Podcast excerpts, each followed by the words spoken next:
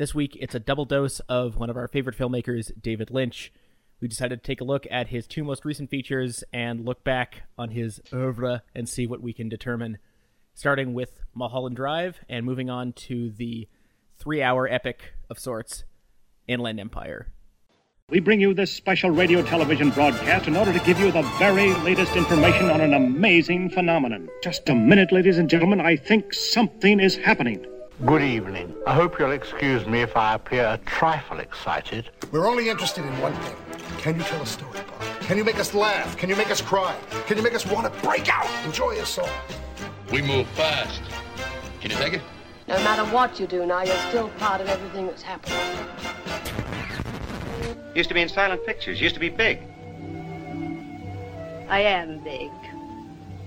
It's the pictures that got small. We need more heart in motion pictures. You know how to whistle, don't you, Steve? You just put your lips together and blow. Listen to me, Hatcher. You gotta tell him. I just want to say one word to you. Just one word. Are you listening? The boulevard of broken trees.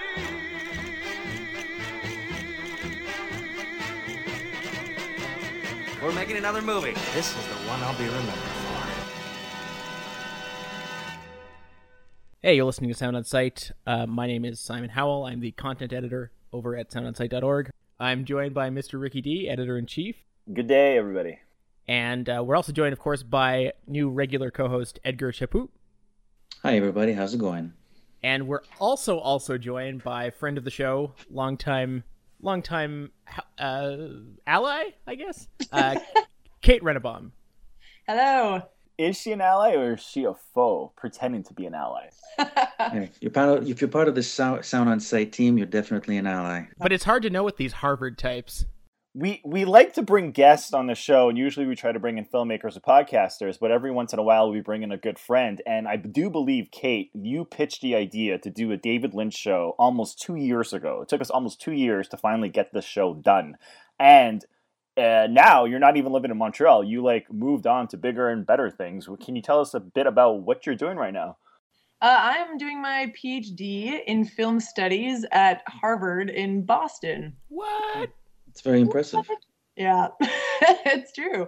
Uh, although the downside is, is that there are no good video stores here, and I really miss the video store in Montreal. well, the uh, except for the video store in Montreal has now shut down, and therefore we have no more good video stores in Montreal. So I don't really know where to go to rent movies. At this We've point. got plenty in Toronto though, so I guess that's the one advantage we do have.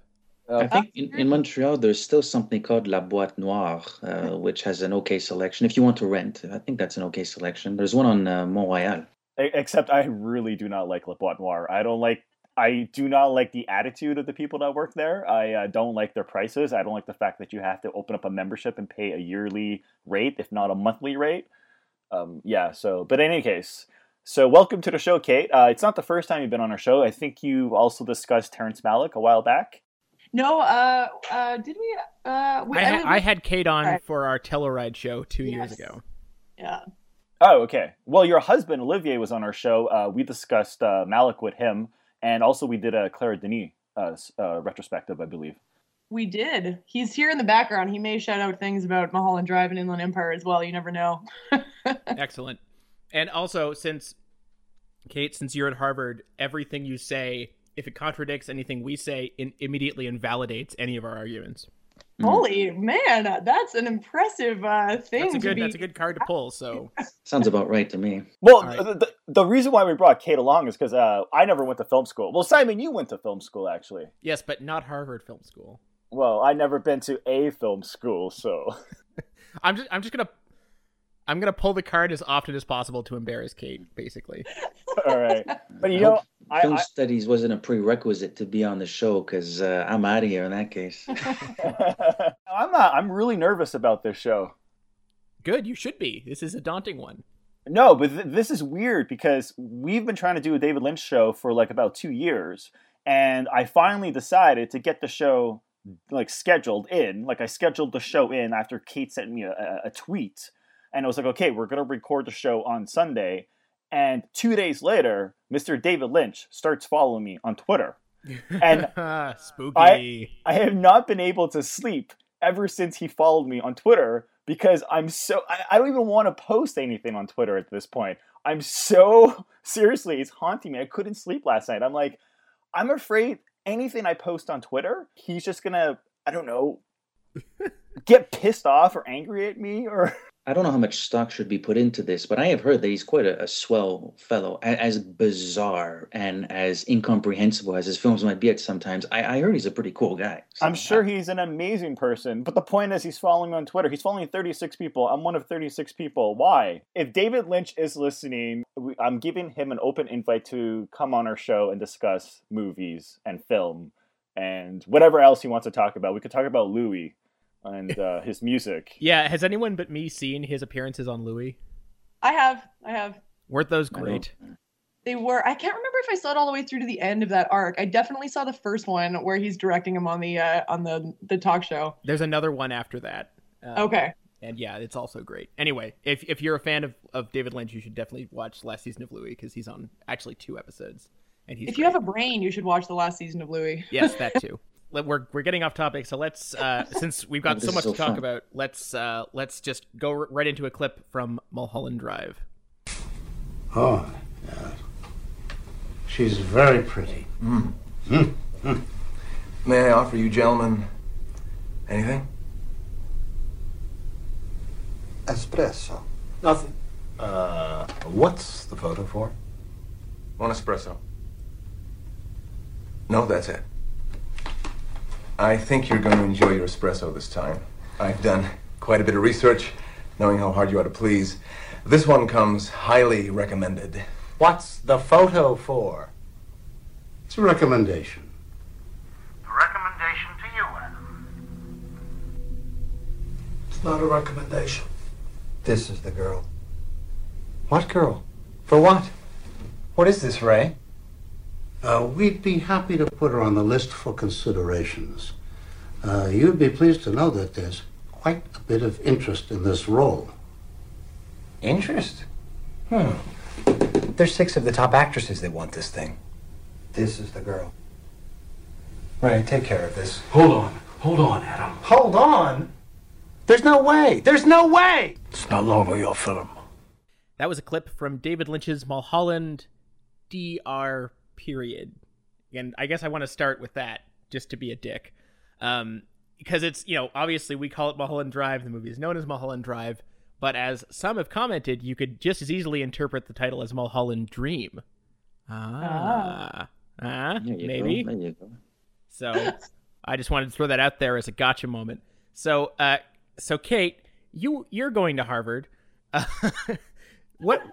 May- Maybe you can. I, I'm now relying on you to provide the definitive interpretation of every plot point of Mulholland Drive. Go. I'm way better at interpreting plot points for Inland Empire. I really am. I've seen Inland, In- Inland Empire many, many times, so I could probably give more of a, a solid opinion on that film. Mulholland Drive, to this day, I still, I don't know, I subscribe to the idea that there really isn't a definitive interpretation of this movie, which maybe isn't such a sexy answer, but there are.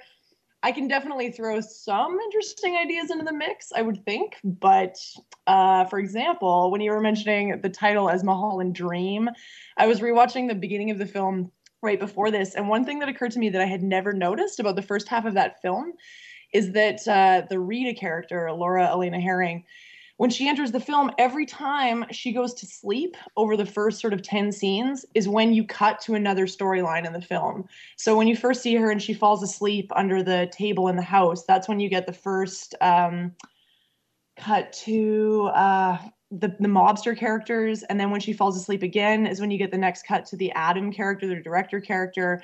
And so that happens throughout the film. So I'm I don't know, that was one thing I picked up this most recent time was the question of whether or not Rita is the dreamer as opposed to the more common interpretation that Betty is the dreamer. But that's one thing. yeah, but you also got to remember that the first dream sequence comes right at the start of the, of the film. There's the pillow sequence right before the credits roll, which is actually, if you look at the 10 clues that David Lynch laid out for his DVD release, the first clue is there is a specific clue right prior to the credit sequence. Right. Well, the thing that always gets me about Mulholland Drive is that a Lynch insists that it tells a coherent story, and B, he absolutely will not tell you what it is.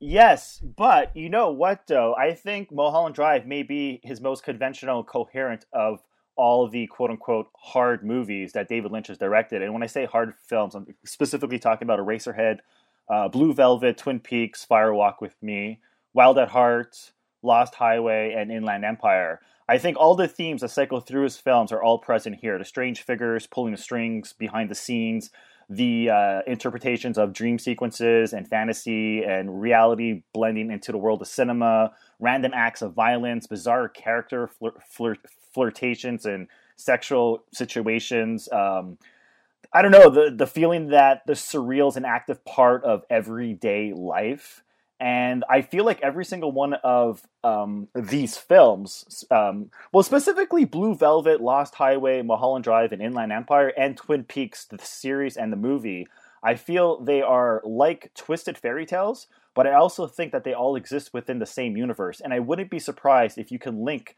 various characters throughout each film. Like I do believe that some characters do reappear in the next and or previous film. We should also mention that this was supposed to be uh, pilot for an ABC TV series. Essentially, it was supposed to be a spin-off show to Twin Peaks, if not the season, the third season of Twin Peaks. And the way it was supposed to work was it was supposed to take place right after the end of the very, very last shot of Twin Peaks season two, which I won't talk about for anyone that hasn't seen it. But um, there is a character who does die in an explosion, and this was supposed to be season three in the sense that she actually survives the fire. And what happened was ABC actually approved the script. They had no problem with the script. They had a problem with the running time because the pilot was two hours and 45 minutes long. And, and so uh, David Lynch decided that he would cut away 40 minutes, but then they still weren't happy. I think they basically just wanted like an hour long pilot. So he got really frustrated and then he turned to uh, Studio Canal, which is like a French film company, uh, I believe in France. And uh, they basically gave him the money to make the movie going back to how we started a review, there are thousands and thousands of theories as to what this movie is about. But I think at the end of the day, it doesn't really matter. I think it's fun t- to discuss the theories with your friends. And I do believe that it, Lynch does have a coherent storyline. Like, I do think in his head, like, you know, there is a, a beginning, middle, and end, and he can explain every single thing within the film.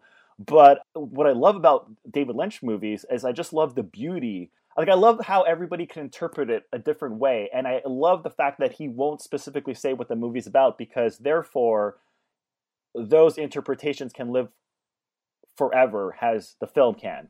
Right, they're never eh, precisely invalidated exactly. or validated.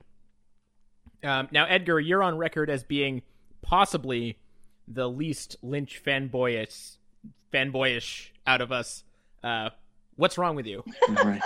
Oh, it's a, such a fair question. Uh, yeah, it seems like every week since I've started being a co-host, I feel like I have to preface my reviews with something. Uh, it is true. I, I, I, guess I'd say I have a tenuous relationship with uh, with his films. Uh, I would say David and I are not on speaking terms right now uh, after the the films I've seen.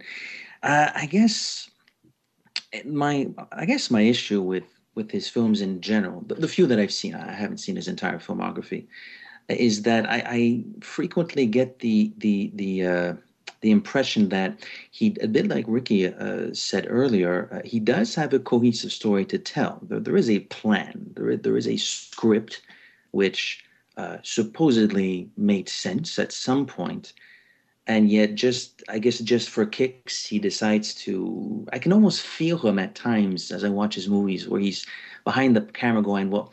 This can be weirder. This can be more confusing. And I guess I'm just not the type of film fan who really goes for that. Uh, I mean, I can go for weird films. I love the Fantasia Film Festival and all that stuff. But I find when it comes to David Lynch, he's sort of, it's almost like he's saying, I want this to be as bizarre and as offsetting as possible, which doesn't feel very organic. So you feel like there's something contrived about his weirdness? Uh, I guess contrived would be the most apt. You feel free to to disagree with me, but I guess so far as my opinion uh, is concerned, I guess con- I would say the word contrived. Sure, I'll go with that. Yeah, yeah. I'm not convinced that David Lynch is weird for the sake of being weird. I mean, I mean, the man himself, I mean, he's like a character in his movies. Like the strange things he does in everyday life, from making like cameo appearances on like a, uh, I don't know, like a, TV show like Louie to appearing on like ABC and being like the the weather forecaster, or he he does all kinds of strange things. But I think that the movie, no matter how you interpret it, whether it's a fantasy or dream or who's dreaming what, I think the bottom line is David Lynch. He's a huge fan of a movie called Sunset Boulevard, one of my favorite films of all time from director Billy Wilder. And I think that basically it all boils down to one thing. This is a movie about the Hollywood dream and how far actors and actresses will go to achieve their dream. And that dream, in reality, for most people, becomes a nightmare because most of those people don't actually succeed as an actor. And even if they do get roles, they never become a star and they never become a good actor or actress because they never had the talent to begin with. And so eventually their careers do go uh, on a downward spiral. And so the dream is often short lived, even if achieved. And so for me, I look at it as like David Lynch has a love and hate relationship with Hollywood. And I think there's a reason why Mulholland Drive and Inland Empire are his two last films because the filmmaker has decided to retire from filmmaking. But it's a film about failure, about dreams, about double crossings, murder, suicide, scandals, cynics, dreamers, shattered egos, love affairs, scandals, and so on and so forth. Everything that haunts the Hollywood industry, and has Rita and Betty get into the cab on their way to Club Silencio. A piece of paper is actually visible on a pole, and the piece of paper says Hollywood is hell.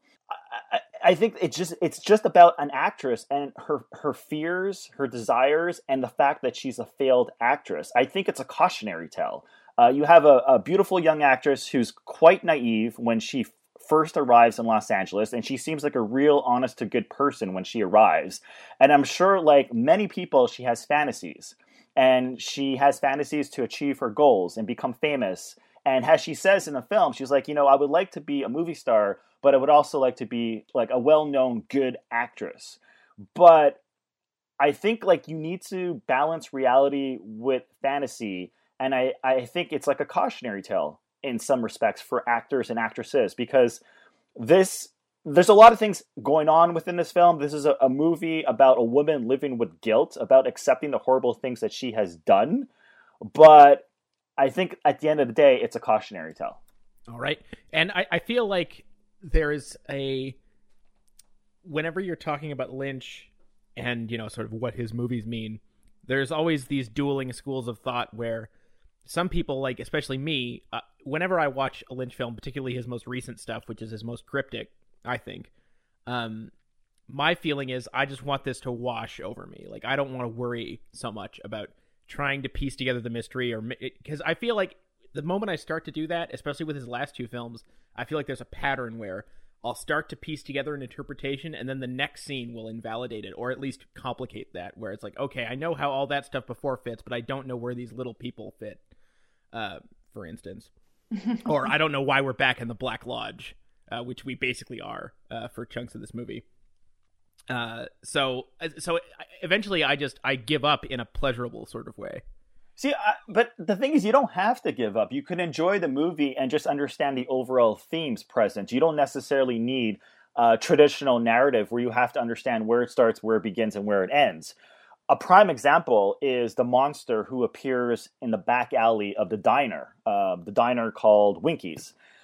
Now, we find out later on in the film that Diane has contracted the killing of Rita. Like she hires a hitman to kill off Rita. And so for me, I read it like basically that monster is a representation of her guilt, of like the most horrible things that she has done.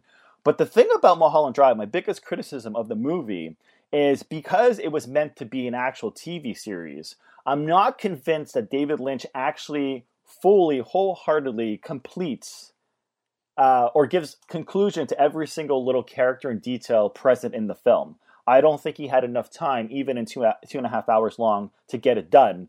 And there are characters that appear and never reappear. Uh, for example, the, the detectives at the beginning of the movie, or the man that enters the coffee shop, the method actor, forget his name. Uh, we do see him again, but I just feel like there there are like loose ends throughout the whole entire film, and I do think that that that can become frustrating for most people. I mean, it's interesting the question about whether or not characters need to be sort of tied up. I, I would, my reaction to that would probably be that that that works within the larger framework of how he's setting up the structure of the film, which is that there are purposeful kind of things that he puts next to each other that can't align. For example, when um, uh, Betty becomes Diane and she wakes up in the second half of the film, and you have that purposeful moment where the neighbor comes to the door and says, "Oh, I'm here to get my lamp and my whatever," which of course chronologically would imply that this half of the film is coming after what we just saw, which of course makes no sense and we can't like those two things can't conjoin. I think the way that he kind of drops off characters and brings characters back in at weird moments works to have that throughout the film, like the way that things don't conjoin, you can't tie things up together easily. So I, w- I would argue that that's maybe what I think of with the characters disappearing and reappearing. But um, what was I going to say before? I was going to say before here, you're when you were talking about the um, actors, uh, the idea that the film is about um, the kind of Hollywood dream and actors and actresses. Um, I think that's certainly there in the film. I would maybe even add that I think Lynch is even trying to go a little further than that, which is that Hollywood kind of stands in for maybe general ideas about about life like the idea that that you would eventually become achieve some dream and this would be your life this would be reality. I think he he he's sort of going beyond that and saying that there isn't there isn't any point that isn't there isn't a fantasy involved in. There is no time where you don't have a fantasy that you are relying on to live your life. I mean that's a big kind of freudian lacanian thing and he's a big fan of the ideas of the subconscious. So I think Lynch is sort of saying that there is always going to be a fantasy underpinning whatever you do. It's not that you might achieve something and then fall. It's that we always have fantasies, which is why, um, sorry, uh, Edgar maybe as well. Maybe that's why he's sort of so set on, I don't know, this epic amping up of the weirdness. I like. I, am obviously on sort of Simon's side. I don't. I don't think that it's contrived. I think he's very purposely trying to point out that there are always fantasies that we're relying on. There's always something there that is weird that we are accounting for in our fantasies. But anyway. No, but I, I totally agree. I mean, look, the man is well versed in psychology, symbology, and dream interpretation. Uh, just look at his like education, like the universities he went to and what he actually studied. But Mulholland Drive itself, like if you look at the actual title, I mean, Mulholland Drive is a long road with many twists and turns, and it's a road that has a deep history rooted in Hollywood, and it's right at the edge of Hollywood. And I do agree with everything you are saying. But with that said, I do think he's specifically targeting Hollywood, not just specifically actors and actresses and the Hollywood dream, but everything. I mean, like one of my favorite sequences in the film, and you guys, I know you're gonna, even Edgar, I know you're gonna agree with me, right? It's the early sequence, and it's it's one of my favorite scenes. It's the espresso sequence I mean, just the idea that two producers can walk into the room, put a, a photo on the table, and that's the girl. That's who we're casting. And you can't say shit about it, even if you're the director. Because we all know that, that David Lynch has had his like own personal like you know troubles with Hollywood producers to the fact where they wouldn't let him have final cut on his films, and clearly, you know, to this day, it still haunts him. Um, but I mean, even if you also go to another great sequence, which is the audition, uh, which to me is one of the best sequences I've ever seen in any David Lynch film. Lynch totally. Lynch cranks up the level of bizarre humor in that sequence, and like it's the dramatic incident and the mystery and the whole like just the way it all plays out. Like that to me is the heart of the movie. It's the audition sequence. It's the linchpin of Diane's image of herself. I can call them. I can call my dad. But you won't.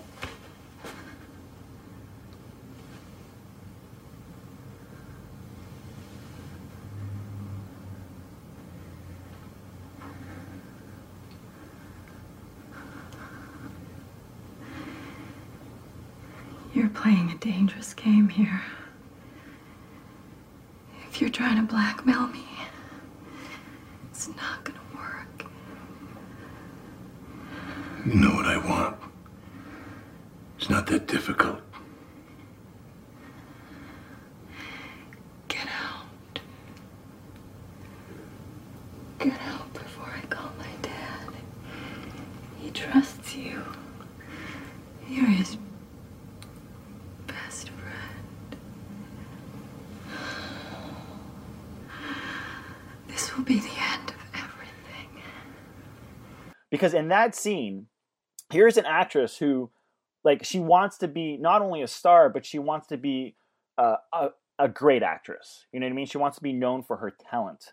Um, and in that sequence, I don't know. It's it's just pure movie poetry. The way David Lynch holds his camera on the two actors, like the camera dollies in, and you just you know there's like 20 or so people in the room but you completely forget there's other characters present in the room. You're just so focused on those two characters and the performance that naomi watts delivers is unbelievable. Uh, i mean to me that's the heart of the movie because I, I look at it as if you look if, if you do want to interpret the, the mulholland drive has a fantasy and or uh, a dream sequence and or several dreams that to me is how her character views herself in the fantasy. It's like the ultimate fantasy of her. It's like I walk into an audition room and I'm so damn good I blow everybody away.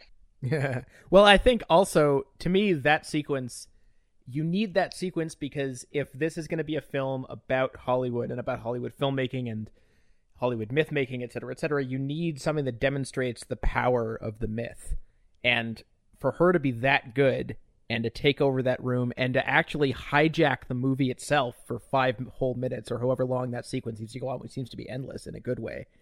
Um, it, it you need her to be you need her to be that good. You need her you need that scene there to say this is why the myth is so pervasive. This is this is what it's all about.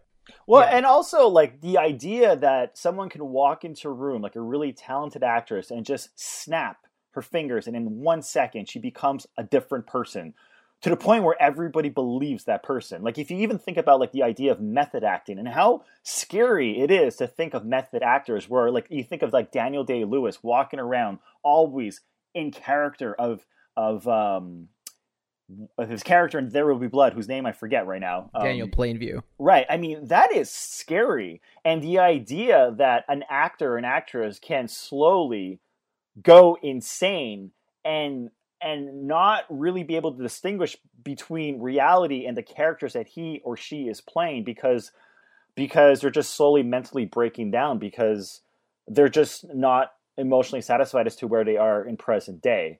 Uh, and specifically not just in career because in this film like she is a failed actress but she also is um, she clearly has a love relationship with rita but in reality that relationship goes nowhere it goes sour really quick, but I'm not really sure if um, this is going to be complicated for me to explain. Which is the dream and which is real? Well, exactly. Yeah, I mean the the assumption that there even is a single reality in the film that you can point to and go, "This is the reality," and the rest of it is a dream.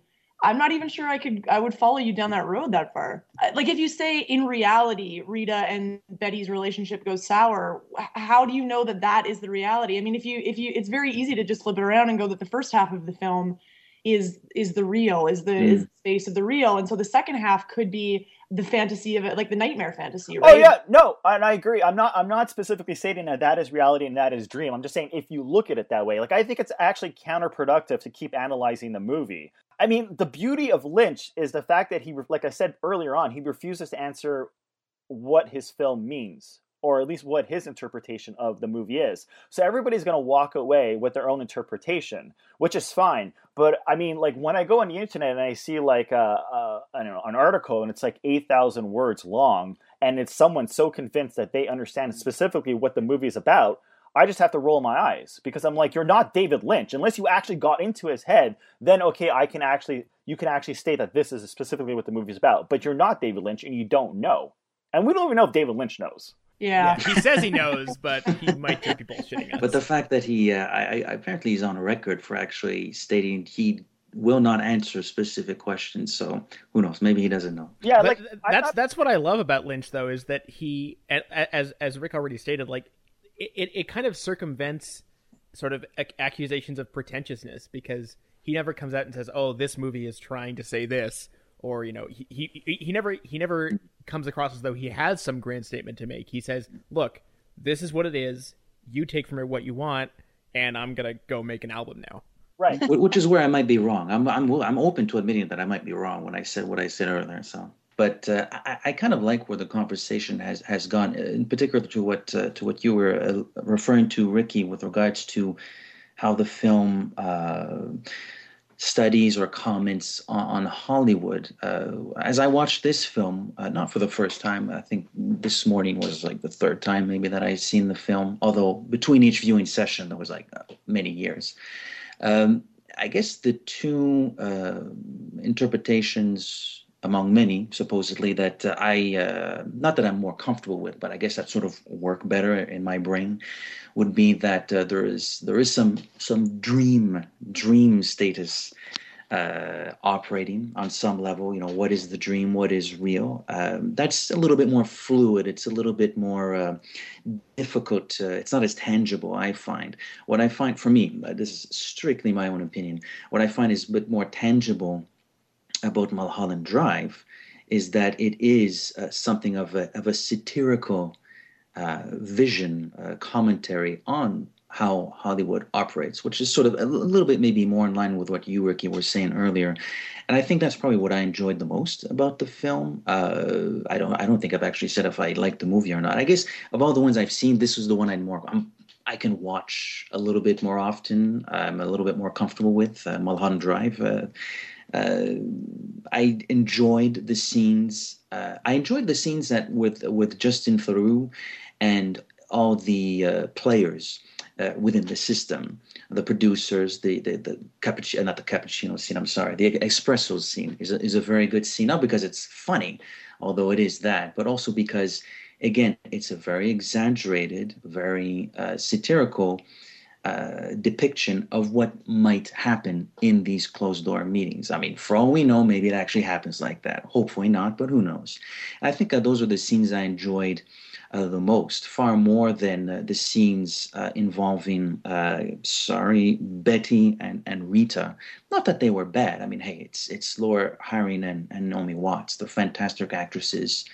and I should say it out, if, for all the problems I have with David Lynch, for all the problems I have, he gets great performances out of his actors. I mean, and, and we'll talk about Inland Empire in a few minutes. Great performances out of his actors. Even though I didn't like the Naomi Watts, uh, Laura Harring scenes as much, I just didn't find they had as much to say as as the other scenes involving the Hollywood system.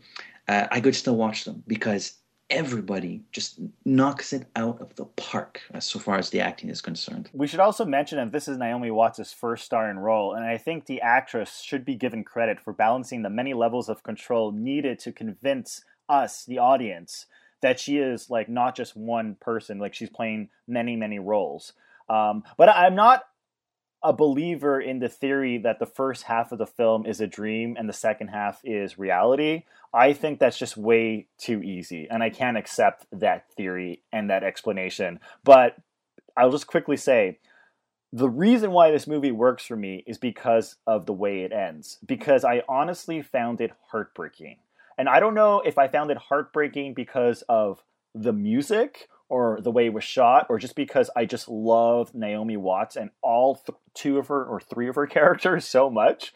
But I mean, the last sequence, the fact that she actually kills herself, she commits suicide. I just, I don't know. I found it heartbreaking. to me, this this is why I think Mulholland Drive is my favorite David Lynch film because I think it's the most emotionally satisfying for me as a viewer. Uh, yeah. Um, I, I have to admit, I'm one of the weird people where I actually think Inland Empire is my favorite movie. Um, and I'm sure I am alone in that, or one of very few. But um, yeah, uh, Mulholland Drive. I the ending is yeah, the ending is interesting. I'm I'm trying to think of what specifically to respond to, Ricky. Um, I think maybe one thing I would just add to the to the mix about Mulholland Drive is um, one of the things that I find so fascinating about it is like again going with this Hollywood, the question of whether or not it's taking Hollywood as its target. Um, I think maybe even more specifically than Hollywood, the question is is the notion of acting as a as, as its target, um, the notion of being an actor. Because as we're talking about the great great audition scene with uh, Naomi Watts, um, the thing that we would praise about an actor the most would be their ability to kind of lose their own personality to create another personality, right? To take into themselves mm. space for another personality.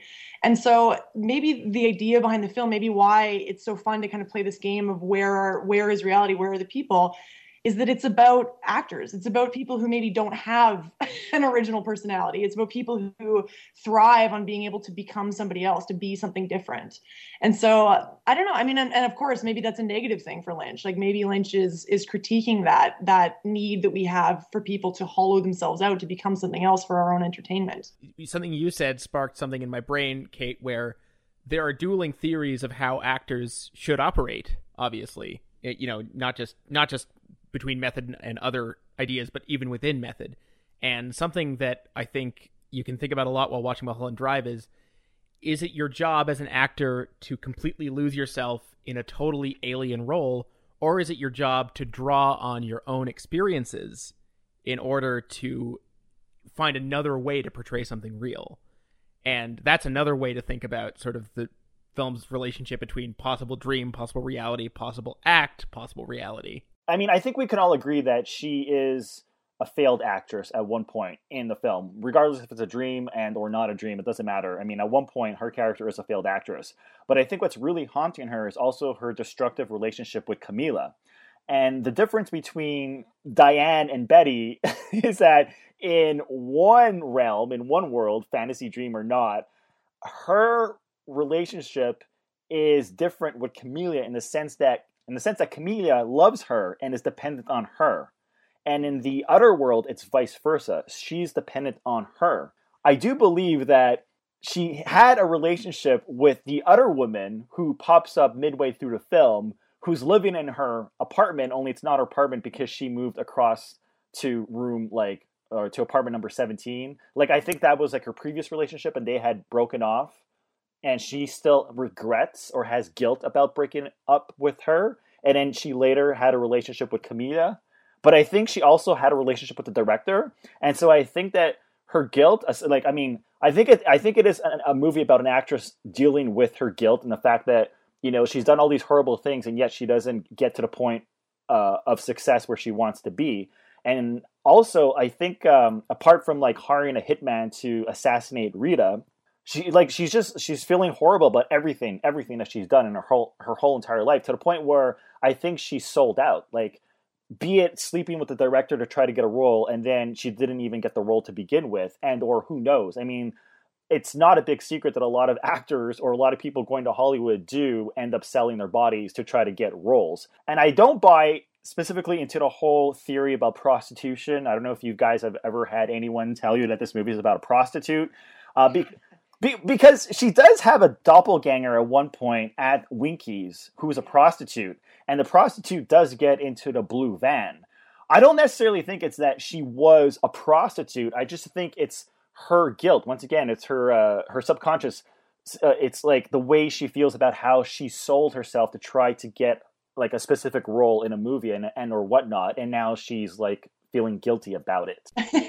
um, I was gonna say, I mean, just to state the obvious here, though, of course, you could you could make the easy argument that all actresses are prostitutes, right? Somebody has to say it because the idea, like the idea behind prostitution, and of course, I'm not saying this against a bad thing against either prostitutes or actresses, but the idea is that actors actors sell their body for money, right? You physically sell your image for money. You sell access to your body for money, and so I think you could very easily make that equivalence through the film, even if you're not necessarily buying that it's explicitly about the act of prostituting yourself in LA.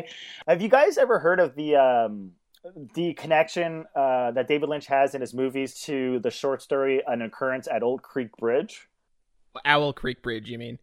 Yeah, didn't I say Owl Creek Bridge? It sounded like you said Old Creek Bridge, but whatever. Okay, so you know about it, Simon.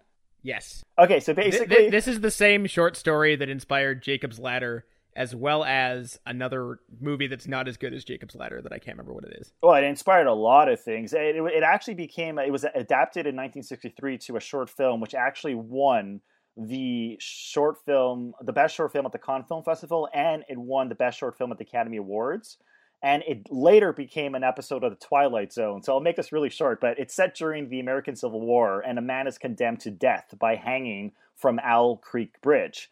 So when he is hanged, the rope actually breaks, and so the man falls into the river and he escapes. And while he's underwater, he frees his hands, he unties a rope from his neck, and he goes on this like journey how should I explain this? Once he he reaches the surface of the water, he realizes his senses are like superhuman, and he begins.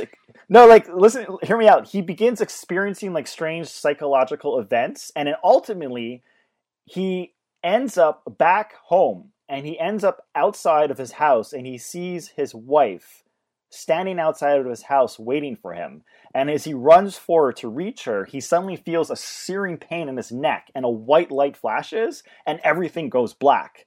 So basically, it's revealed that the man never actually escaped at all, and he imagined the whole entire third part of the story right before he died. And so many filmmakers have been inspired and influenced by this short story ever since it was published. And apparently, many, many David Lynch movies, specifically Mulholland Drive, uh, are said to be uh, influenced by the specific story. So some people look at it like when she does commit suicide, it's the images that she has right before she dies. And most of those images have something to do with her guilt and everything that she's done horribly wrong in her past. I'm dumbfounded. I'm speechless.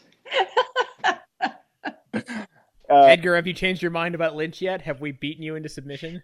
Well, I'll, I'll give Lynch uh, another point. Uh, he he has, unfortunately, I don't know about what you'll have to say about Inland Empire. I think, unfortunately, what I'm about to say is not as present present in the second movie review. But he has a pretty good sense of humor. Uh, he he knows how to construct an entertaining scene. Uh, the the the espresso scene.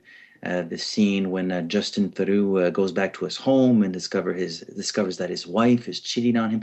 Essentially, every scene with Justin Theroux is pretty darn good in this film. The cowboy scene, you know, cowboy, what? Oh. You gotta be kidding me. You know, great stuff, great stuff. I love those scenes. I, I truly, truly love those scenes because I felt like they were a reprieve from maybe the things that I didn't like as much. So he's got great sense of humor. Well, now here's a man who wants to get right down to it. Kind of anxious to get to it, are you? Whatever. Man's attitude. Man's attitude goes some ways, the way his life will be. Is that something you might agree with? Sure. Now, did you answer because that's what you thought I wanted to hear? Or did you think about what I said and answer because you truly believe that to be right? I agree with what you said. Truly. What'd I say? That a man's attitude determines to a large extent how his life will be. So, since you agree, you must be a person who does not care about the good life. How's that? We'll stop for a little second and think about it. Can you do that for me? okay. I'm thinking. No, you're not thinking. You're too busy being a smart aleck to be thinking. Now I want you to think and stop being a smart aleck. Can you try that for me? Look, where's this going? What do you want me to do? There's sometimes a buggy. How many drivers does a buggy have? One. So let's just say I'm driving this buggy, and if you fix your attitude, you can ride along with me. I mean, we, we get that that bizarre sequence with the the hitmen. Yeah. Um, in the office, the black um, book. Oh, that is good scene. That is Yeah. a good scene. Oh wait, That are you, which- are, are you referring to the black book sequence? Yeah. Yeah. Uh, does anyone else kind of kind of take that as his parody of Tarantino in some strange way? No, not at all. I read that No? somewhere on the internet, and I totally don't buy it at all. I mean, no, he's been doing stuff like that since early on in his career. Um, but you know, like I just want to say one thing though. Um, Mulholland Drive.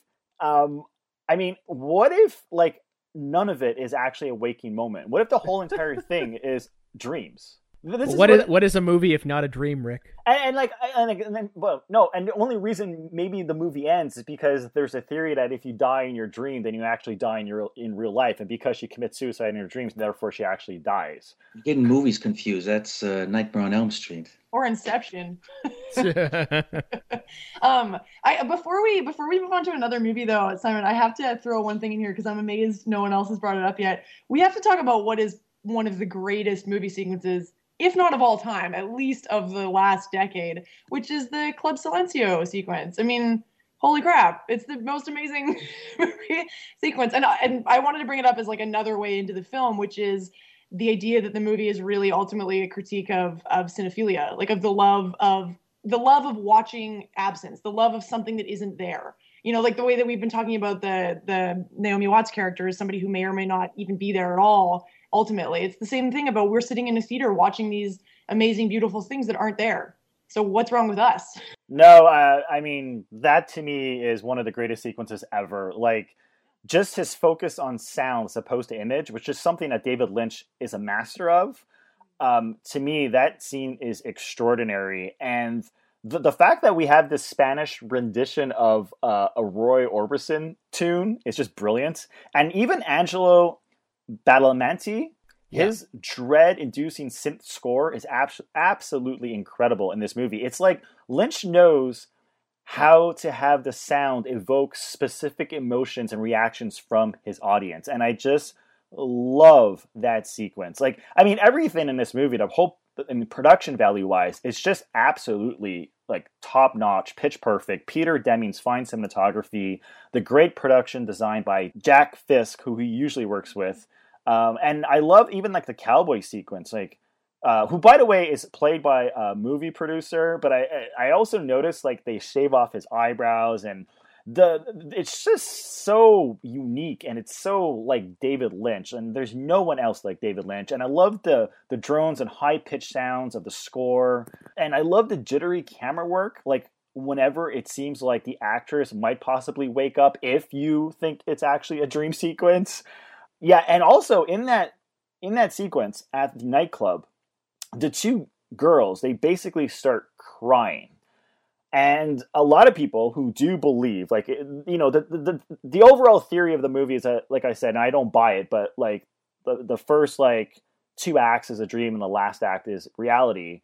And right before the last act begins, they're at the nightclub and they start they start crying it, it, it's like it's, it's like as if they're crying because they know or she knows that she's about to wake up and she's about to wake up from her fantasy enter reality and she doesn't want to face reality because david lynch does a lot with color and i mean the color of blue is present throughout the whole entire film right i mean f- from the key to the box but specifically in that sequence at the nightclub because the magician himself disappears in a cloud of blue smoke and blue lightning. Yeah, and the lady uh, appears wearing a blue wig, and so it's sort of like the uh, the color blue represents. I don't know if it's a doorway or a transition from one place to the next place, and it could be from reality to fantasy into a dream world and into another dream. Who knows? But the color blue is specifically a symbol representing a transition for the main character. And I mean, the, the way he uses colors in general, I mean, from the way she dresses at early on in the film when she's Betty, you know, she usually wears like pink and white and whatnot. And then when she, like later on in the film, when we find out that Betty is Diane, they're the same person, she wears colors more similar to what uh, Camilla is wearing. So she wears a lot of reds and a lot of blacks, and her her whole outfit just totally changes. Everything about the film, like I don't think that I think that David Lynch, like everything that he puts in his movies, he's so so meticulous. Like I think the attention to detail is unreal. I think everything is done purposely. From the color of someone's t-shirt to whatever music kicks in in the background to the name of uh, a character just it's just amazing this movie it's like all his movies are amazing i don't think i've ever seen a bad david lynch movie but you know i, I have to slightly object to something you just said where i, I yes I, I, agree that he's meticulous but to sort of um, split the difference between several points of view here i don't think he always has a concrete idea of of of, of every detail I, I think he's a um, contrary to what edgar said many many moons ago Um, I don't think he contrives his weirdness. I think he's an incredibly intuitive, Mhm. uh, not just filmmaker but artist. I feel like all of his various art forms, the, they're they're all very coherent. They're all very sort of they're all Lynchian. He's never out of character in terms of the art he makes, and you know you can say you can have an interpretation for why there's so much blue or why there's a uh, why there's a street name that that shows up in both Twin Peaks and and uh, and Mulholland Drive, et cetera, et cetera. Um, but I'm not sure that there's any one. Uh, I'm not. I'm not sure that he has a single concrete, satisfying, significant idea in mind for those details, and I'm fine with that. I think maybe uh, what he does do again. I'm sort of I wouldn't say you guys are winning me over, but you know I, I don't I don't hate David Lynch films. I mean, but uh, maybe one thing he does do, and perhaps successfully, is maybe go for those uh, in in very very different ways than most directors. But maybe what he does do and succeeds at is, is try to get some sort of gut emotional response with the colors or with the details. Uh, Ricky, you mentioned the details, and, and Simon, you mentioned the colors as well. He might not have a definite plan, but he does have an idea of what he wants to do, and it's it's a very ar- artistic vision, and it'll get some sort of an emotional response. I mean, there must be, I, I, you know, probably not a surprise to you three. The Silencio club scene flew over my head, but all three of you absolutely love it you know, there must be a reason for that. It must be because it, it got you at a sort of that level. It's very artistic, artistically inclined scene, and maybe that's that is his plan. Maybe it's uh, I'm going. to He does have a plan, but it's a loose plan, and he goes for an emotional response, but in a completely different direction than most uh, other um, producers, writers, actors, and, and directors in Hollywood would. I, I'll give him that much. I'll give him that much. Uh, I was just gonna say that I think Edgar has hit on possibly the most um, important thing when you're talking about Lynch, which is the notion of of affect. Like the idea, I'm not sure how common an idea that is, but the idea of of like creating an effective response in the spectator that's not not even necessarily like as um, easily quantifiable as emotion. Like not not to say you know oh I Mm. felt happy or sad or whatever Right. when when you have these responses to a film that are that are physical like they're they're almost pre-emotion like they're they're before you can even put a name on them. Like it's easier to talk about this in Inland Empire because I think Inland Empire does it even more so but like in the Club Silencio sequence when you have like Ricky said this amazing soundtrack this amazing kind of the the vibration the um Badalamenti like strange noises that are happening all the time. In the film Lynch is a master at making you respond to the film before you're even aware that you're responding. Like it's not a conscious response, it's a physical response that kind of undoes your brain a little bit in these movies, which is why I love them so much. Well, I think it has a lot, honestly, to do with the sound design because uh, he works really closely closely with a sound designer, and of course, clearly Lynch understands music, and I think that. Uh, especially if you see this movie with a good sound system and or in a theater the sound it's just like watching a horror film the sound really does sort of like evoke some kind of emotion in you without you actually realizing it. But I mean, I totally disagree with you, Simon. I'm sorry. Maybe David Lynch won't say specifically where the story is going or how everything connects, and maybe he doesn't actually specifically have answers. But when it comes to his direction, I think everything is done for a reason, and I would totally disagree with everything he's saying, and that is why.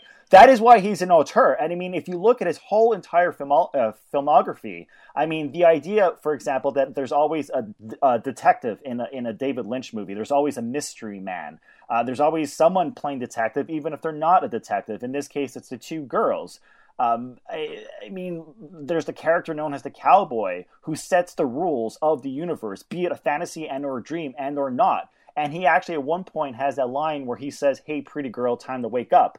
You see that throughout every single one of David Lynch's hard films, specifically in Twin Peaks. There's the idea of the interior mob, which I guess we can talk about with Inland Empire, but the idea of also the outsider, because in many Lynch films, the main characters, specifically the women, they find themselves in a situation where they're confronted by a gang of characters. It's like a mob or an, an, an inner circle of friends, but they're not part of the clique. And so they feel like the outsider, and those people sort of are perceived in, in a way where they are a danger for the main character. And you see it in this movie too. Betty slash Diane, same person, right? She clearly feels alienated. And you see it at the dinner sequence. And the dinner sequence is like the crucial part of the movie because at the dinner sequence, she's clearly the outsider. She's clearly the failed actress.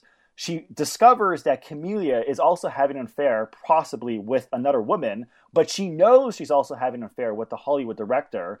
She loves Camilla. She's also dependent on her. And now she discovers that she's to get married to the director. And that's when her world completely crumbles around her. I mean, even John Merrick, the Elephant Man, I mean, he's made a spectacle before the mobs of people and he's tormented. Uh, in Blue Velvet, Jeffrey finds himself trapped in a night with Frank Booth and his gang. It's present in every single one of his films. Think of Laura and Donna in Twin Peaks when they go to the nightclub. Um, I mean, the, and I'm sorry, the colors, the camera sequences, the specific lenses he chooses, it's all there for a specific reason. Um, and even like the old couple, like the old couple, we see them at the beginning of the movie during the Jitterbug uh, contest. We see them at the airport, and we see them towards the end of the film. And to me, the old couple, it could be their parent, her parents, it could be her grandparents. It doesn't matter. It's it's more like it's an idea of people who are really nice to you and they laugh at you behind your face because she's a really insecure person. And it's also the idea that they could be the older couple, parents or whatnot, and she feels like she let them down. Like she went to Hollywood to be to like pursue her dream of, of becoming an actress and she did things that they would not be proud of. So I I don't know, man. Can I... the uh, you know I we we really need to get to Inland Empire, but I will say that I don't necessarily disagree with you that I, I you know when you say that all these things are there for a specific reason. I just think that the reason is that Lynch likes them and thinks they're cool. Like uh, uh to, to, as a segue into Inland Empire, the reason the movie is called Inland Empire is because according to him, he thought inland was a good word and he thought empire was a good word. Like that's literally the, the level that he Simon, operates on some of the time. Simon, Simon, you're you're very slowly but surely sounding like what I did at, at earlier in this review. Yeah, He's except that I, the... except that I think it's great and you think it's dumb. Fair enough. Fair enough. also, though, also though, maybe like even just to uh, uh, add another shade of nuance to it, maybe it's not just that he likes them, but that he feels like he's operating on something that is sort of pre-conscious. That it's not that he likes it or dislikes it; it's that it's that his directorial approach is that I feel that the color blue should be in this sequence. I don't really need to have a conscious like idea as to how that fits into the narrative or the logic of the world. I just think the color blue should be here. And then that's why we see like patterns throughout his filmmaking that are not that are what he would maybe argue like subconscious or whatever. But they're they're I agree. I think both of you guys have it right. Oh, but but but Kate, but Kate, but Kate, you use the word pattern. So there is a pattern. That's my point. It, it, it's it's not like he he made the cow blue and it's the only blue object in the movie and then therefore people come up with these crazy theories. Like there's a specific pattern that we can follow. I'm gonna tell you the craziest theory that I've read online, and I love it. Um, did you guys ever hear about the Lincoln connection? Okay, this is this is awesome. Okay, so Diane's fantasy begins, like the movie begins with um, an attempted assassination of Rita. Okay, if you even think it's a fantasy or dream, whatever, the movie begins with the attempted assassination of Rita, right? And we find out that uh, her left ear is wounded because the, the detectives find a pearl er, earring that was torn off. They find it on the ground and full of blood, right? So Lincoln was shot right behind his left ear, and the gun that he was wait wait, and the gun that was used to shoot Lincoln had a white pearl handle, but Rita, okay, was dri- driving in a limousine that was a Lincoln. But this Lincoln theory stretches this is amazing. This Lincoln theory stretches throughout all of David Lynch's movies. Like if you think about Blue Velvet, um, they go to Lincoln Street, which that road beca- continuously plays a key role in the movie. Frank Booth drives a black Ford, and this is a clear connection to the fact that Lincoln was killed by John Wilkes Booth at Ford's Theater. It's it, and and and the movie opens up with uh, uh, uh, what's his face discovering the severed ear, and Frank Booth cuts the ear off of one of his victims. I mean, this is the kind of thing where David Lynch will put these things in his movie. I don't think they mean anything, but that's uh, an example of something that he'll put in his movie just because hey, it's fun to do, and I'm sure he gets a kick out of people like you know uncovering these like small hints and clues, and then writing up these like 800 page like essays of what that means, but when it comes to like the color schemes and the music and the sound design and everything else that I talked about prior, I think it's done purposely for a reason to try, to try to, if not tell a specific like traditional story, to try to at least have the majority of the audience walk away with some understanding of what it is that he's trying to say. if he's trying to say the, anything. the last thing I want to say about Mulholland Drive, and it's really my only criticism, is I kind of feel bad that it didn't get to be a TV series because how awesome would it have been to have 15, 20, 50 hours of this? Oh my god! But but that's why I just that's the only thing I want to do right now is go back and watch uh, Twin Peaks. You know, last two things I'll say. Um, I've seen Mulholland Drive like five times. I did notice something for the first time today. There is uh, a specific a specific shot in which it looks like it's a homage to uh, Bergman's persona, and it's when the two of them are in bed together and they get really close. And then, of course, there's the um, the sequence which is very reminiscent to Vertigo. Uh, you know what I'm talking about? Rita turns herself into like a blonde, and she's like a basically like a doppelganger for Betty. Yeah, there's a Vertigo. I think there's a Vertigo illusion in um, Inland Empire as well, but I think I may be stretching that a bit. I don't know.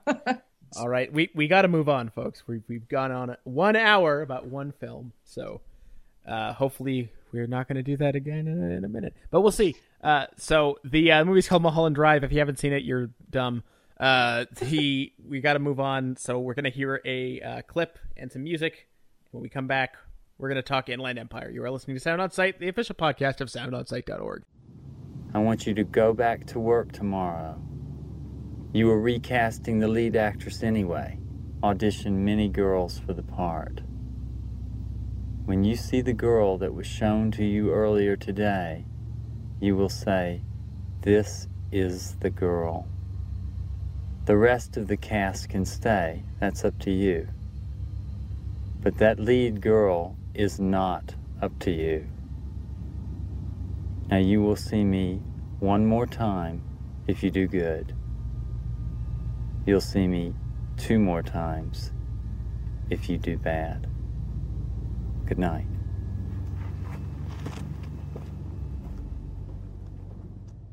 Yo estaba bien por un tiempo, volviendo a sonreír.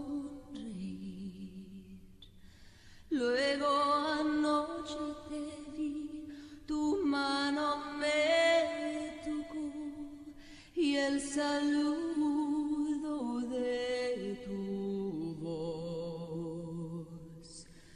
hablé muy bien y tú, sin saber que he estado llorando por tu amor, llorando por tu amor.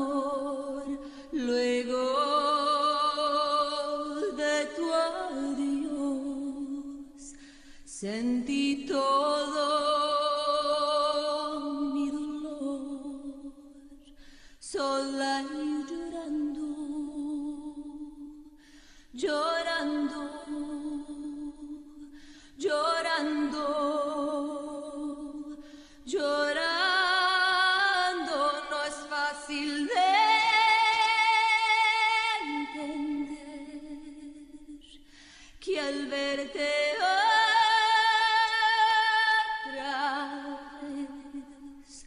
yo estoy llorando. Yo que pensé que te olvidé, pero es verdad, es la verdad, que te quiero aún más, mucho más que ayer. Dime tú qué puedo hacer, no me quieres